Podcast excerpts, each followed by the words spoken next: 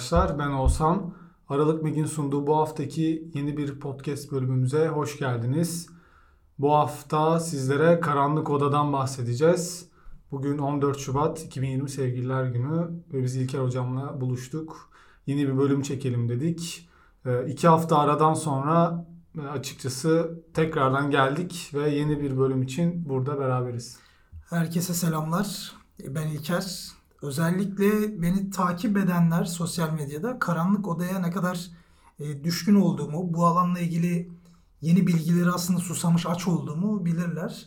Bugün özellikle bu konuyu seçmek istedik. Çünkü Türkiye'de kaynak olarak bence büyük bir bilinmezlik var. İngilizce kaynaklarda da tabii e, herkesin anlayabilme söz konusu olmuyor, anlayabilmesi. Onun için aslında bir ön ayak olmak istedik böyle bir işe. E, mevcudunda da zaten elimizde belli şeyler var, bilgiler var. E, şöyle hatta ben bu podcast için şöyle bir şey düşündüm. Film fotoğraf film fotoğrafçılığının özellikle son aşaması. Fotoğrafınızı çektiniz ve kamera içerisindeki o kareniz bugün yapacağımız işlemler sonrasında açığa çıkacak. Bence önemli bir konudan bahsedeceğiz. Kesinlikle öyle. Dediğin gibi kaynak olarak Türkçe çok bir içerik yok. Hmm. Çok eskilerden günümüze kadar gelse de maalesef e, Türkiye'de bence yeteri kadar e, değer görmüş bir olay değil. Yani zamanla değer görmüştür ama fotoğrafçılar artık o kadar dijitale yöneldi ki. Çünkü dijital hayat ya bedava diyeceğimiz bir alan. Fotoğraf makinesine yaptığınız yatırımdan sonra yani ne bir film banyosu için ne bir film makarası için herhangi bir bedel ödemiyorsunuz. Yani bir şeyler elde etmek çok daha kolay ama sanki günümüzde yeni gençlik biraz daha analog fotoğrafçılığa yönelmiş gibi. Sen bunu aslında benden daha iyi biliyorsun. Yani yönelmişlik var tabii. Ben mesela aldığım tepkilere baktığımda daha çok yani 20'li yaşlar diyebileceğim bir yaş kitlesi var. Tabii iler, ileri yaşlarda daha önce film makinesini kullananlar, filmli makine kullanıp da bu yıllara e, hasret duyan kişiler de yazıyor. Ama dediğin gibi yaş ortalaması şu an geçmişte 20 20'li yaşlar. Yani evet çünkü açıkçası dijitale göre hep bahsediyoruz. Arada çok fark var e, analog fotoğrafçılıkta. Tabii yani burada da karanlık odadan bugün bahsedeceğiz ama tabii bu bunlar hep iç içe beraber konular. Yani fark var mı? O da düşünülür. Çünkü artık dijitale o kadar müdahale yöntemleri var ki işte Photoshop olsun, Lightroom olsun, Capture One vesaire gibi programlar var. Ve bunlar analoğa fotoğrafı çok yaklaştırıyor. Aslında analog prosedür de analog fotoğrafçılıkta prosedür daha kişinin özverisine dayalı. Yani sen kalkıp saatlerini banyoda geçiriyorsun ya da test baskıları alıyorsun, ne bileyim kimyasalın derecesini ölçüyorsun. Gerçekten uzun soluklu bir iş. Şimdi dilerseniz bu şeye başlayalım. İşte fotoğrafçılığın ya da karanlık odanın nereden çıktığı ile ilgili biraz bilgi verelim. E, döneminde kamera obscura dedikleri hatta ressamların, realist ressamların manzara resmini aktarmak için bir kutuya giriyorlar. Büyükçe bir kutu. Kutuyu açtıkları minicik bir delik görüntüyü aslında kutunun içerisine düşürüyor ve buradan direkt e, gerçekçi resimler çizebiliyorlar. İşin başlangıcı aslında bu şekilde. Fotoğraf dediğimiz de aslında bir nevi karanlık kutu. Doğru. Da Vinci'nin o bir icadıydı değil mi hocam? Ha Da Vinci'nin. Da Vinci'nin aslında görselleri de var. İnternette ararlarsa. Ama burada fotoğrafçılığın ya da karanlık odanın ilk bulunuşunun bir yani resim kökenli olduğunu söyleseler de bence işin içerisindeki kimya daha ağır basıyor ve tabii ki işte oradaki gümüş iyonlarının kararması ya da onların tekrar kimyasal banyolardan geçirerek ışığa duyarlılığının yok edilmesi vesaire gibi durumlar bence kimyanın değerini fotoğrafta daha çok ortaya çıkarıyor. Hatta bir kimya buluşu diyebileceğimiz bir durum bence fotoğraf. Kesinlikle öyle. Yani oradaki ışığı alıp bir şeyin içine hapsetmek orada işin içine işte bir kimya bilgisi gerektiriyor. Evet. Şimdi dilerseniz ilk olarak fotoğraf çektiğimiz fotoğrafları makineden çıkarttıktan sonra e, nasıl banyoladığımız işlemiyle konuya biraz giriş yapalım. Bu işlem aslında 3 aşamalı bir işlem. E, ilk işlem filminizi çıkarttıktan sonra tamamen e, ışığın girmediği bir ortamda filmi banyo tankı dediğimiz tanka aktarmak. Bununla ilgili aslında YouTube videosu çektik çok detaylı. Aynen, Konuyu çok- uzun uzun anlattığımız. Çok güzel bir video oldu. E, o tankın içerisine girene kadar filmin kesinlikle ve kesinlikle ışık görmemesi gerekiyor. Bu tabi sizin banyo şöyle yapın. Bence banyodan kesinlikle korkmayın. Yani bir filminizi çıkın ve bitirin. Bu belki belki çok saçma sapan karelerden oluşan bir film de olsa banyo aşamasından kesinlikle korkmayın. 1, 2, 3 Emin olun çok kısa bir zamanda yani 3. 5. denemenizden sonra artık banyodaki el pratikliğiniz de artacak. Spirale sarışınızda filmin tahribatı da azalacak. Yani kendinize güven bence esas unsur. Evet. Ee, Burada ben dinleyicilerimize bir şey sormak istiyorum İlker Hocam. Analog fotoğraf makinesine sahip olup da e, sahip olan arkadaşlar e, filmlerini kendileri mi banyoluyorlar? Yani bu senin bahsettiğin kendilerine güvenerek bu işleri kendileri mi yapıyor? Yoksa para verip e, bir dışarıda başka e, yerlere mi yaptırıyorlar? Bunu bizimle paylaşırsanız çok seviniriz. Siz çektiğiniz fotoğrafları kendiniz mi banyoluyorsunuz? Biz de öğrenelim. Bence güzel bir soru. Ya benim e, izlenimlerime göre insanlar dışarıda yaptırıyor. Ama siyah beyaz fotoğraf çekiyorsanız bence işin en özel ve güzel kısmı filminizi evde banyolayıp mümkünse baskılarını kendinizin yapması. E, şu banyo aşamasına geri dönmek istiyorum ben. O üç aşamalı dediğimiz banyolardan birinci aşama geliştirici, ikinci aşama o bu geliştiricinin durdurulması ile ilgili stop banyo.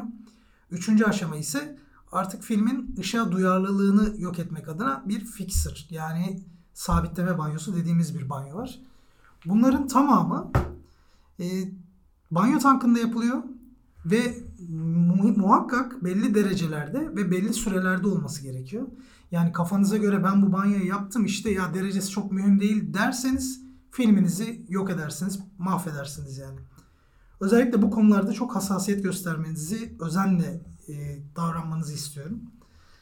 Başka karanlık odada ha banyo tankına girdikten sonra zaten kapağını kapatın. Bir huni ile birlikte e, filminize inen bir huni var. Bunun yardımıyla kimyasallarınızı tanka boşaltıyorsunuz. Onun haricinde tanka yerleştirdikten sonra e, ışığı açabilirsiniz. Yani orada herhangi bir sorun yok. Evet, ilk yerleştirene kadar ki olan kısımda sadece biraz zo- zorlanmanız gerekecek. Zorlanma değil de yani birazcık e, karanlıkta uğraşmanız gerekecek. O da o hissiyatla Tabii tabii yani bu ya önceden pratik yapmak çok önemli. kesinlikle. Yani bozuk bir film ya da daha önce elinizde banyo yapılmış bir filmin altı kareden bile oluşsa spirale sarmaya çalışın. Yani neresinden giriyor, bilyanın neresinden oturuyor ya da makası ben şöyle yapıyorum. E, makası, spirali mesela bir tarafa koyuyorum. Banyo tankını ve içindeki mili başka bir tarafa koyuyorum.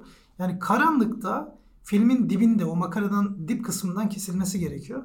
O kısmında keserken mesela makasın nerede olduğunu artık gözüm kapalı buluyorum. Koyduğun yere Tabii koyduğun elimi direkt, için aslında. direkt elime atıyorum. Evet. Şey olabiliyor tabii yani ilk başlarda tak makas yere düşüyor. Haydi babam makası arıyorsun falan öyle durumlar yaşanıyor. Tabii. E bunlar da çok normal durumlar. Yani şöyle yani gözünüzü kapattığınızda insan tabii bir uzvunu kaybettiği için şey oluyor. E, biraz ne derler? Yani Ya kontrolü kaybediyor, artık, tedirginleşiyor. aynen. Çünkü Doğru. göz yok, e, kulağa gelen bir sinyal yok. E, başka sadece beyniniz ve el, el yordamıyla bir şeyleri halletmeniz gerekiyor. Tamamen hissiyat. Tamamen hissiyat. Sonrasında filminizi tabii şöyle banyo tankından çıkartıp makaraya e, kuruması için astığınızda bence oradaki zevk de başka. Yani filmin izlemek aslında film şöyle film negatif dedikleri daha önce negatif tabii ben grafik tasarımcı olduğum için e, negatifin ne o anlama geldiğini az çok anlatmak isterim. Senin fotoğrafta siyah ya da kontrast seviyesi daha yüksek olan tonlar fotoğrafta beyazdır. Filmde beyazdır çok pardon. Hmm. Ya çünkü e, daha az daha fazla ışık gören yerler kararır. Gümüş karardığı için aslında oralar e, filmde kararır. Ama sen baskı yaparken o karartı filmden sızıp ışık aşağıya düşmeyeceği için beyaz çıkar. Yani negatiftir filmler. Bunu belki anlatamamış olabilirim. Şimdiden özür diliyorum ama. Zor anlatması. Yani bütün gördüğünüz karalar filmde beyaz. Bütün gördüğünüz beyazlar filmde aslında. e, siyahtır tabii ki. Anladım. Negatif dediğimiz olay. Banyo tankından şöyle şıkır şıkır filminizi astıktan sonra yaklaşık 1-2 saat kadar kurumaya bırakın. Yani en son burada beraber yapmıştık e, videoyu video çekerken. E, ilk kez hocam ben senle deneyimlemiş oldum e, bu zevki diyorum. Çünkü Hı. bence de bir zevkti bu benim için de. Astıktan sonra tek tek kare kare o fotoğrafları incelememiz Tabii. filmin üzerinde ışığa tutarak yani bambaşka bir duyguydu. Bunu Çok işte keyif. dijitalde yani bilgisayar başında klasörün içine açıp böyle tek tek bakmakla aynı şey kesinlikle değildi. Orada bir yani çektiğin bir şeyi nasıl diyeyim yani o şekilde bakmak filmin üzerinden incelemek bambaşka bir duygu oldu benim için. Evet. Ee, sonrasında tabii o filmlere birlikte baktık. Hmm, nereye geçebiliriz buradan? Belki Karanlık Oda Karanlık Oda'ya artık giriş yapalım. Karanlık Oda bildiğimiz e, yine ışıktan arıtılmış bir ortam. Tabii burada artık filmimiz banyolanmış, kurumuş ve artık altılı e, altılı altılı olarak kesilmiş, muhafaza ediliyor bir yerde diyelim ki. Öncesinde tabii bir hmm, agrandizörümüzün olduğu odada sadece kırmızı ışıktan bahsediyoruz. Kırmızı ışık çünkü fotoğraf kartlarını etki etmiyor. Kırmızı ışıkta baskılarımızı yapmaya başlıyoruz. Bir aşaması vardı da onu aslında düşünüyorum. Ondan tam tutturamadım cümleyi. Ya diyelim ki o aşamayı şu an hatırlayamadım. E, agrandizörümüzün film konacağımız yere filmimizi yerleştiriyoruz. Ve agran Aa, başta tabii agrandizörün ne olduğunu anlatmak lazım. Tabii ki. Aynen. Hangi e, dilden geldiğini bilmiyorum. Fransızca olması muhtemel. Grande, agrande e, büyütmek zaten Grand Canyon vesaire Grand büyük anlamına geliyor. Yani sizin filminiz e, mevcut o agrandizöre koyduktan sonra bir mercek ve bir ışık kaynağı vasıtasıyla bir de tabii önünde lens var. Vasıtasıyla aşağı büyütülmüş olarak düşüyor. Bu büyüklüğü agrandizörü yukarı veya aşağı yukarı kaldırarak veya aşağı indirerek siz aşağı düşen görüntünün boyutunu ayarlıyorsunuz. E, fotoğraf tabi burada baskı aşamasında filminizi agrandizöre yerleştirdikten sonra tam lensin önünde kırmızı bir kapak var. Bu kapağı kapattığınızda fotoğraf kartına herhangi bir yazma başlamıyor. E, arada bir sayaç var. Sayaç olması çok önemli. Çünkü 2 saniye pozladım, 3 saniye pozladım. Kafadan böyle bir şey tahmin edemezsiniz yani. En mükemmel insan bile böyle bir şey yapamaz. Yani denedik. Bayağı bir zor oldu açıkçası. Burada o cihazı 3 saniye ayarlıyorsunuz ve 3 saniye sonra tık elektrik agrandizörde kesiliyor. Ee, Şimdi kart kırmızı ışığa e, hiçbir şekilde şey yapmıyor. Yani kırmızı ışık kartı etkilemiyor, kartı etkilemiyor. yani. Beyaz ışık etkiliyor. Beyaz ışık hemen gümüşleri Beyaz zaten ışık karartıyor. Da da arada biz filmi koyduğumuz için aslında filmdeki görüntüyü Aslında orada şöyle bir şey var. Mesela yukarıda bir ışık kaynağı var. evet aslında Işık kaynağından aşağı süzülen bir ışık var. ya cihazı böyle aslında. Evet ya çok basit bir Basit cihaz. bir cihaz Yukarıda bir aslında. lamba var, mercek var. Merceğin Evet. altında film var. Filmin altında da o aslında aşağı düşecek ışığın hassasiyetini ayarlayan sadece diyafram değerlerinin olduğu bir lens var. Aynen öyle. Mesela burada hmm, şöyle düşün. Yukarıdan ışık kaynağı güçlü bir ışık veriyor. Bu bahsettiğimiz 100-150 wattlık eski ampullerde bir ışık kaynağı. Hatta Aşağı bir ışık düşüyor ama e, fotoğrafın üzerindeki karanlık bölgeler aslında kartın üzerine ışığın daha az düşmesini sağlıyor. Aynen doğru. Yani böylece Mantıken o yerler daha fazla beyaz kalıyor. Fotoğraf yani filmin üzerindeki karartı aşağıyı beyaz yapıyor. Işığı çünkü göndermiyor aşağıya. Böyle bir durum. Tabi burada kullandığımız kimyasallar da 3 aşamadan oluşuyor. Ben özellikle e, bu işin interaktif olmasını çok istiyorum. Yani biri gelsin sorular sorsun. işte insanlar bunu nasıl yapıyorsunuz diye e, hakikaten merak etmesini çok istiyorum. Analog fotoğrafı aşılamak, analog, analog fotoğrafı yüceltmek gibi bir misyonumuz yok. Yani bu fotoğraf fotoğrafa gönül veren insanlar için belki birçoğu çok saçma gözüyle de bakıyor olabilir ama böyle bir misyonumuz yok. Keyif aldığımız bir durumu aslında sizlere aktarmaya çalışıyoruz. Geçmişte e, fotoğrafçıların nasıl yöntemler uyguladığı ile ilgili aslında bilgilerimizi paylaşmak istiyoruz. Bütün aslında bizim derdimiz bu. Aynen öyle. Yani sormak istediğiniz bir soru olduğunda lütfen çekinmeden sorun. Ee, öğrenmek istediğiniz zaman tabii ki her zaman yardım etmeye hazırız. Biz de bildiğimiz kadarıyla. Ee, senin yaptığın Instagram anketlerinde ben şunu görüyorum. Ee, film banyolamakla ilgili %30-40'lık bir kesim uğraşamam. Hiç öyle bir şeyle uğraşmaya vaktim yok diyor. Ama büyük bir çoğunluğu kalan büyük bir çoğunluğu da bunu yapmak istiyorum diyenler ama yapan sayısı yine çok az anladığım kadarıyla. Yapan sayısı ben şu ana kadar bir tek e, Leica'nın bir semineri vardı Bomontia'da da. Orada konuşmacı tabii çok eskilerin fotoğrafçısı. Üstad diyebileceğimiz bir kişi. Tahsin Aydoğmuş. Hala ben analog çekiyorum ve hala evimde basıyorum diye bir tek ondan bu cümleyi duydum. Başka da kimseden duymadım. Ee, ya belki çok fazla böyle fotoğraf sohbeti ortamlarına girmediğim için olabilir yani bilmiyorum da. Tabii maliyetli de bir iş. En başından düşünecek olursan bir ya fotoğraf makineleri zaten aldı başına gitti. Evet. Yani çok çok bence saçma paralara çok saçma cihazlar satılıyor. Yani Bunun giriş en başında cihazlar mesela. yani mesela Canon'un A1'i ya da AE1'i neden 1000 1500 2000 lira yani? Benim bir türlü aklım almıyor. Ya hocam işte yine o bahsettiğimiz gibi belki gündeme geldiği zaman hemen elindeki cihazla sahip olanlar fırsattan yararlanmaya çalışıyor. Ya dönemin markaları tabi ama ben şey diye düşünüyorum şimdi belki anlamsız bir cümle ama Tumblr diye bir site vardı. Tumblr gençliği vardır hatta hani daha Instagram'dan önce Tumblr'da böyle o filtreli fotoğraflar işte yine analog dünyaya özlem işte bir dönem ben de yaptım oldu ben de yaptım Evet. yani o MySpace DeviantArt dönemlerinde Aynen. Hatta DeviantArt'tan paralı üyelikler almak vesaire journal yazmak bilenler bilir. Çok saçma olaylar diyeceğim ama yani döneminin gerektirdiği olaylar diyebiliriz. Ben biraz da öyle görüyorum. Ama bugün herhangi bir analog makineyle yani uygun fiyat aldığınız bir makineyle işe başlamak bence en mantıklısı. Herkes bir Leica, Leica hayali kuruyor yani neden bilmiyorum. Ama bir Leica kullanıcısı olarak evet performanslı makineler belki sizi yarı yolda bırakmayacak makineler. Lens değeri olarak kaliteli işler ama yani yapmayın yani. Bu kadar parayı verip de buna sahip olmanızı gerektirecek inanın bu kadar bir şey yok. Kesinlikle. Bir etiket. Yani fotoğrafı çeken makine değil insan Kesinlikle diye hep bahsediyoruz. Yani etkileşim, iletişim, yani sokakta gördüğünüz insana halini hatırını sormak.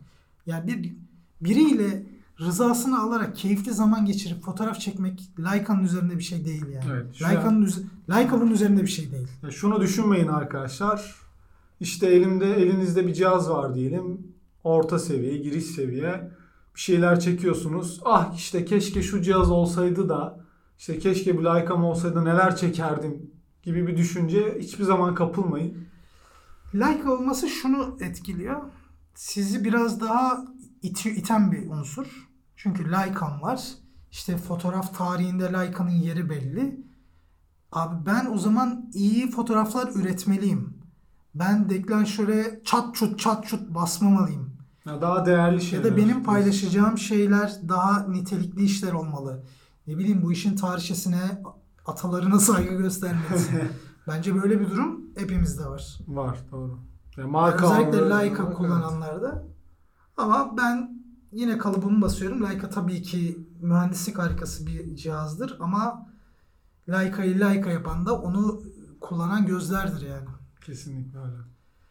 Karanlık odanın maliyetleriyle ilgili aslında birazcık bahsedelim. Niye Evet. insanlar yapamıyor diye. Evet fotoğraf makinelerinin pahalı olduğundan bahsettik. Bugün kimyasalları alabiliyorsunuz. Hatta kimyasalları aldıktan sonra verdiğiniz ilk para belki totalde fazla olabilir ama e, banyo yaptığınız filmin birim maliyetini kesinlikle aşağılara çekiyor. Ya bugün piyasada 20 lira 25 lira bandında olan siyah beyaz film banyoları siz kendi banyonuzu yapmaya başladığınızda çok daha uygun aralıklara düşüyor. Ve çok uzun süre kullanabiliyorsun. Çok uzun süre kullanıyorsun. Yani o developer hazırladıktan sonra ya atıyorum 10-15 banyo hatta süzme teknikleri var. Tülbentlerle böyle içindeki o e, gümüş tanecikleri, o kararan Tortular. gümüşler düşüyor, tortuları. E, süzdükten sonra çok daha uzun zamanlar kullanabiliyorsunuz. Hatta ya, di- ya, maliyetlere devam edeyim. Şimdi kafam çünkü bir oraya bir oraya gidiyor. Film banyosunun e, tankları tank aşağı yukarı 200-250 lira dolaylarında. Ama en güzeli ikinci elde bir şeyler kovalamak. Çok fazla işte gidip paranız varsa tabii alın yani buna ben karışamam ama mesela agrandizörler keza çok pahalı. Bugün Çin malı agrandizörler bile yani 700-800 liranın altında yok.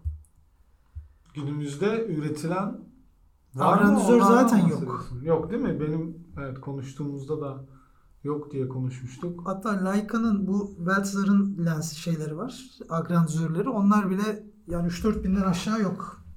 Çok saçma paralar. E, banyoda tabii kart banyosunda da kullanacağınız ekipmanlar farklı olduğu için oraya da farklı bir yatırım gerekiyor. Ha, burada tabii şey var. E, film banyosunda kullandığımız developer geliştiricisi kart banyosunda kullanılmıyor. Ama diğer stop ve fix banyoları e, kart baskısında kullanılabiliyor. Biz o gün iki ayrı yani ikisinde de ayrı developer mı kullandık? Kart baskısı için. Kart baskısı için. Film. Tabii iki, iki farklı developer Ha kullandık. okey. Ya ikisi de Ilford'un ama biri fotoğraf kartı developer'ı, bir tanesi film developer'ı. Tabii şey yine kırmızı ışık muhabbetiyle alakalı. Yani, Yani kartın birinde- üzerindeki aşınmayı sağlayacak geliştirici farklı. Hmm, tamam. Yani ku- kullanıyorlar mı bilmiyorum. Yani ilginç yöntemler var. Kimisi diyor sirkeyle yapın. Kimisi diyor işte stop banyo kullanmayın da araya bir su katı yapın. İşte kimyasalı stop banyosundan değil de işte sudan geçirdiğinizde de arınır falan. Ama bu işin en sağlıklısı geliştirici stop fixer. Şimdi or ben diyelim analog makinem var. Tamam. Fotoğraf çekiyorum. Dışarıda bir yere banyolatıyorum. Hı hı. Kendim banyolamak istiyorum. Ortalama fixer'ı, developer'ı bana kaça patlar? Ya bu aldığınız işte yarım litre, bir litre e, şeyler var, solüsyonlar var. Ama bunları mesela 1 litre alıyorsunuz. Karışım değeri 5 litre oluyor. Ya da mesela nasıl anlatayım? 5'e 1. Mesela Kodak X-Dol Suyla karıştırdığımız su, suyla karıştırıyoruz Aha. aynen. O zaman 5 litrelik bir bidonda hatta ışık geçirmez bidonlarda saklıyoruz. O nedenle çok uzun zaman gidiyor. Ya bir filmin banyosu için 500 mililitre yeter. Her 500 mililitrelik şişelere böldüğünüzde e, zaten ne kadar yapıyor? 10, 10 tane şişeniz oluyor. Evet. Her şişe aşağı yukarı 10 banyo yapsa 100 tane banyo yapabiliyorsunuz. 100 banyo da çılgın bir rakam yani. Yani bir kere alıyorsunuz bayağı bir süre Ve bu yapabiliyorsunuz. tahminen şu anda sallıyorum 75 ile 100 arası bir rakamı vardır yani. Süper. Stop banyo mesela 1'e 19 diye hatırlıyorum. Çok yanlışsa da özür diliyorum buradan. 1'e 19 da inanılmaz bir oran. Yani 500 mililitrelik bir karışımın 25 mililitresi şey stop banyo. Stop için. Hı. Geri kalanı distile su ya da damacana suyu. Fixer'da- Suyunu ha burada su konusu önemli. Suyu çeşme suyu kullanabilirsiniz ama kireç konusu bazen filmleri tabii e, çizebiliyor. O yüzden daha az kireçli olduğuna inandığımız damacana suyu kullanıyoruz biz bu aşamada. damacana, arıtma, Arıtma suyu, evet. Ya da işte araçlarda kullanılan saf su. saf su. Onlar da çok uygun fiyat. Dolma kalemde de saf su kullanın diyorlar. Yani, Öneriyorlar. yani Ben- gözenek kap- yok biz şeyde mesela sabun yapıyoruz. Kendi sabunlarımızı kendimiz yapıyoruz. Onda bile su kullanımında mutlaka distile su kullanın diyorlar. Evet. Yani tabii ki önemli. Bu tabii yaşadığınız şehire göre de değişebilir. Yani Yani evet. e, bir herkes az çok biliyordur evdeki çeşme suyunun ne kadar e, klorlu şey olduğunu, bulanık olduğunu. Doğru. Bunlar etkiliyor tabii. Yani ben burada çeşme suyuyla banyolarımı e, ara ara katları mesela suyla yaptım. Herhangi bir problem yaşamadım. Özellikle sizden e, karanlık odaya gönül verecek ya da bu işe yeni başlayacak, başlamış ya da ayar tutturamamış, ne bileyim içinde bizim anlattığımız bölüme ilişkin aşkla tutuşan insanların e, bize bir şekilde ulaşmasını çok istiyoruz. Kesinlikle. Yani buradan sesimiz yok olmaya uzaya mesaj gönderiyor. Voyager bizi, bizi bulun yani. Bizi Bizi bulun. bulun. Gerçekten bu bilgileri istiyorsanız ben ya da Oğuzhan seve seve ücretsiz olarak paylaşmaya hazırız. Aynen öyle. Yani bugün hatta biri yazmış. Gerçekten üstad dediğim bir insan. Saygı duydum yani. İlker Bey demiş fotoğrafçılıkla ilgili ya da Karanlık Oda film banyosu ile ilgili bana demiş birebir ders verebilir misiniz? Ben böyle bir şey yapamam. Çünkü bu benim hobim. Hobiden para kazanmak doğru bulmuyorum. Şu an benim para kazandığım başka bir işim var. Tabii ki dedim yani seve seve bildik, bildiğim her şeyi paylaşmaya hazırım. Bir, bir yerde bir kahve içelim, tanışalım, sohbet edelim. Orada zaten konu gelişecektir.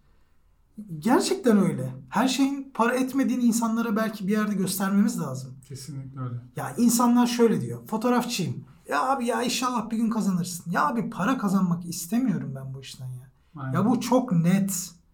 Para kazandığında onun başka bir yere gittiğinin farkına varın. Evet. çok bambaşka sevdiğim bir arkadaşım. Yani Hobiden çıkıyor aslında. evet üniversiteyi, liseyi birlikte okuduk. Üniversiteyi birlikte okuduk. Çok severim. Tarık Alejandro Özdemir.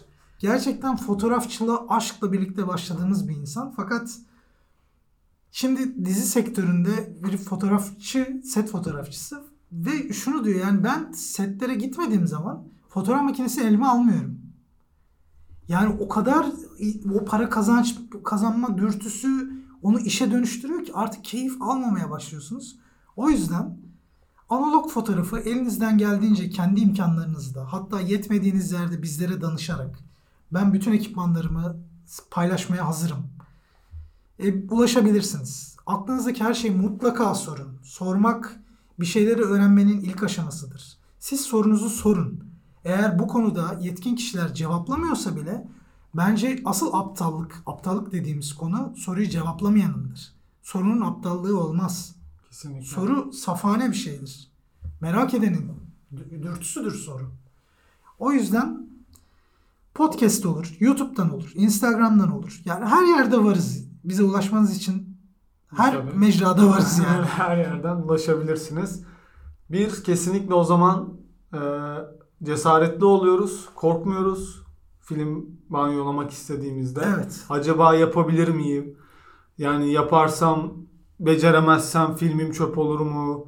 Falan gibi. İlk tabii ki yani bu bir öğrenme süreci. Başarısızlık her zaman Ama olabilir. burada tabii şöyle bir şey değil. Mesela gittin işte Fransa'da bir haftanı geçirdin siyah beyaz fotoğraflar çektin. Hayır, Yani, ki, bunu banyolamaktan bahsetmiyorum.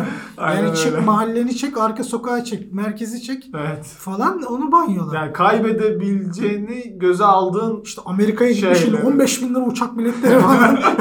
verdin çektin Abi geldi. mahve Allah yandı İlker yani öyle dedin ama aman öyle bir şeyden bahsetmiyorum. Yok, bir o makaranızı gözden çıkarın O yani. değil evet ama bir makarayı evet gözden çıkarıp denemek Sonucu görün bence de. Yani bu işi yapabildiğinize inandığınızda dünyalar sizin olacak. Muhteşem bir kapı aralanacak. Yani şiddetle tavsiye ediyorum. Kesinlikle. O zaman podcast'imizi yavaştan bitirelim. Gerçekten benim çok haz aldığım bir bölüm oldu. Evet. Bugün e, çekerken de odayı da kararttık. Evet evet kırmızı ışıkta yapıyoruz hatta bunu. Ambiyans e, bize Yaratmak işlesin diye. istedik. Evet. Durum öyle. O zaman Biz buradan- size sevgilerimizi gönderiyoruz. Kendinize çok iyi bakın. Bir yayının daha sonuna geldik. Herkesin 14 Şubat Sevgililer Günü e, tüm kadınların, erkeklerin Yalnız ya da insanların. e, cinsel tercihi ne yönde olursa olsun herkesin Sevgililer Günü kutlu olsun. Yürekten saygılar, sevgiler efendim. Kendinize çok iyi bakın. Bir sonraki bölümde görüşmek üzere. Görüşmek üzere, hoşçakalın.